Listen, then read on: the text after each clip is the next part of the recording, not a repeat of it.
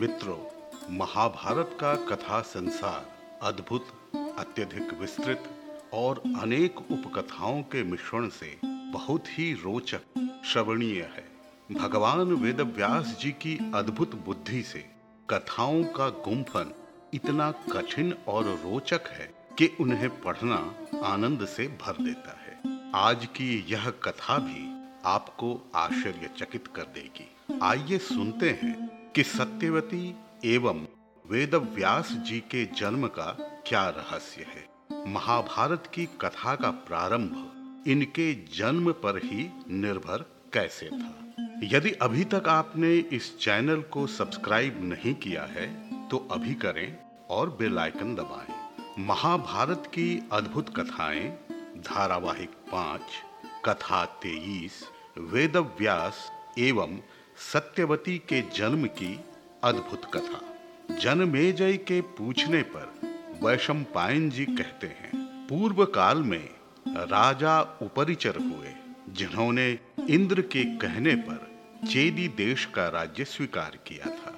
वे बड़े धार्मिक प्रवृत्ति के थे। एक बार उन्होंने अस्त्र शस्त्र का त्याग कर आश्रम जीवन आरंभ किया। इंद्र ने सोचा कि वे इंद्र पद प्राप्त करना चाहते। तब देवताओं एवं इंद्र ने जाकर उन्हें समझाया कि वे चेदी देश में ही धर्म का पालन करें और वे मान गए। राजा उपरिचर के पाँच पुत्र हुए और उन्होंने एक एक नगर बसाए। उनके राज्य में शुक्तिमती नामक एक नदी बहती थी। एक समय कोलाहल नामक सचेतन पर्वत ने कामवश उस नदी को रोक दिया। उसकी धारा रुक गई। यह जानकर राजा उपरिचर ने उस कोलाहल पर्वत पर अपने पैर से प्रहार किया। उस प्रहार से पर्वत में दरार पड़ गई और नदी बहने लगी। पर्वत के संयोग से नदी के गर्भ से जुड़वी संतानें हुई, एक कन्या एवं एक बालक।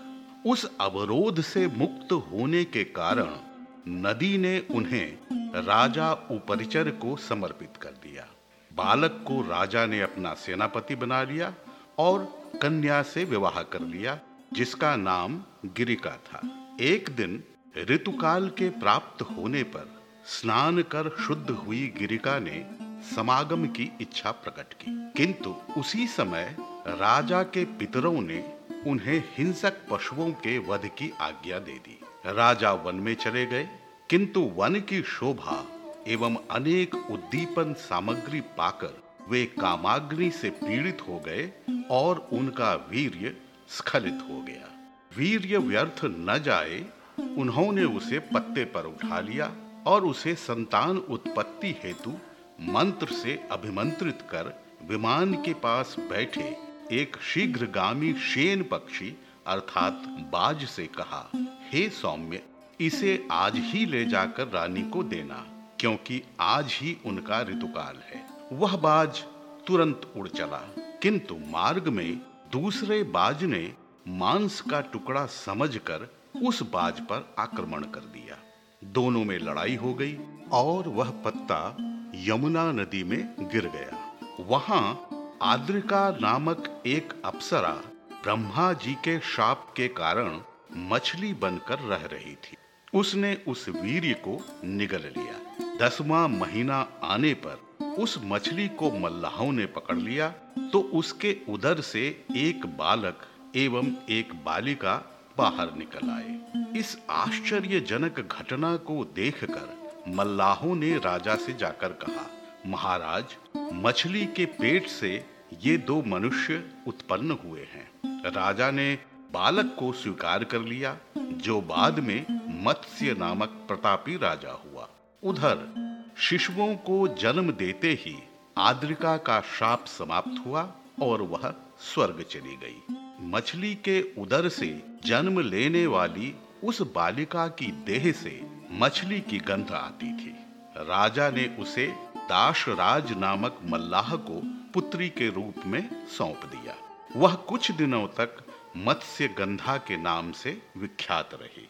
वह रूप एवं सत्व से संयुक्त तथा समस्त सद्गुणों से संपन्न होने के कारण सत्यवती नाम से प्रसिद्ध हुई। वह अपने पिता की सहायता के लिए नाव चलाती थी। एक दिन की बात है। तीर्थ यात्रा के उद्देश्य से विचरते हुए महर्षि पराशर ने उसे देखा तो उनका मन समागम हेतु उत्सुक हो गया। उन्होंने सत्यवती से कहा, कल्याणी, मेरे साथ संगम करो। सत्यवती बोली, मुनिवर, नदी के दोनों तटों पर अनेक ऋषिगण खड़े हैं और हमें ही देख रहे हैं। पराशर ने तब अपने तपोबल से कुहरे की सृष्टि कर दी।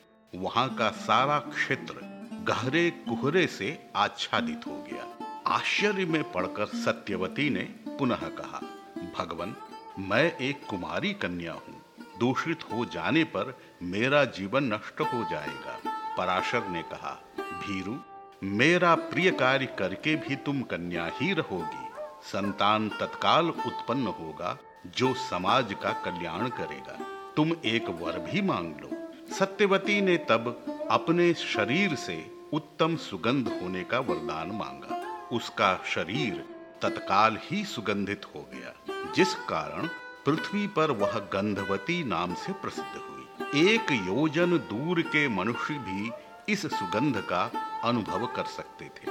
और इस कारण उसका दूसरा नाम पड़ा योजन गंधा।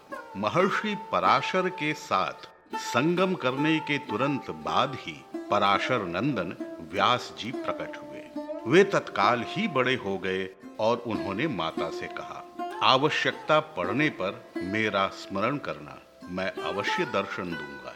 यह कहकर वे तप करने चले गए। इस प्रकार महर्षि पराशर द्वारा सत्यवती के गर्भ से व्यास जी का जन्म हुआ।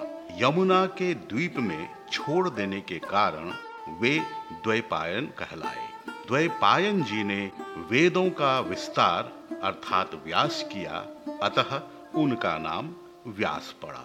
इसी सत्यवती एवं राजा शांतनु से यह वंश प्रारंभ हुआ। किंतु उसके दोनों पुत्र युवावस्था में ही चल बसे। तब माता ने व्यास जी का स्मरण कर उनसे वंश परंपरा को बढ़ाने का अनुरोध किया। व्यास जी ने तब धृतराष्ट्र, पांडु एवं विदुर को उत्पन्न किया, जहाँ से महाभारत काल का प्रारंभ हुआ। मित्रों, कथा कैसी लगी? अपने विचार अवश्य प्रकट करें। मिलते हैं अगली कथा के साथ। आप सबका कल्याण हो।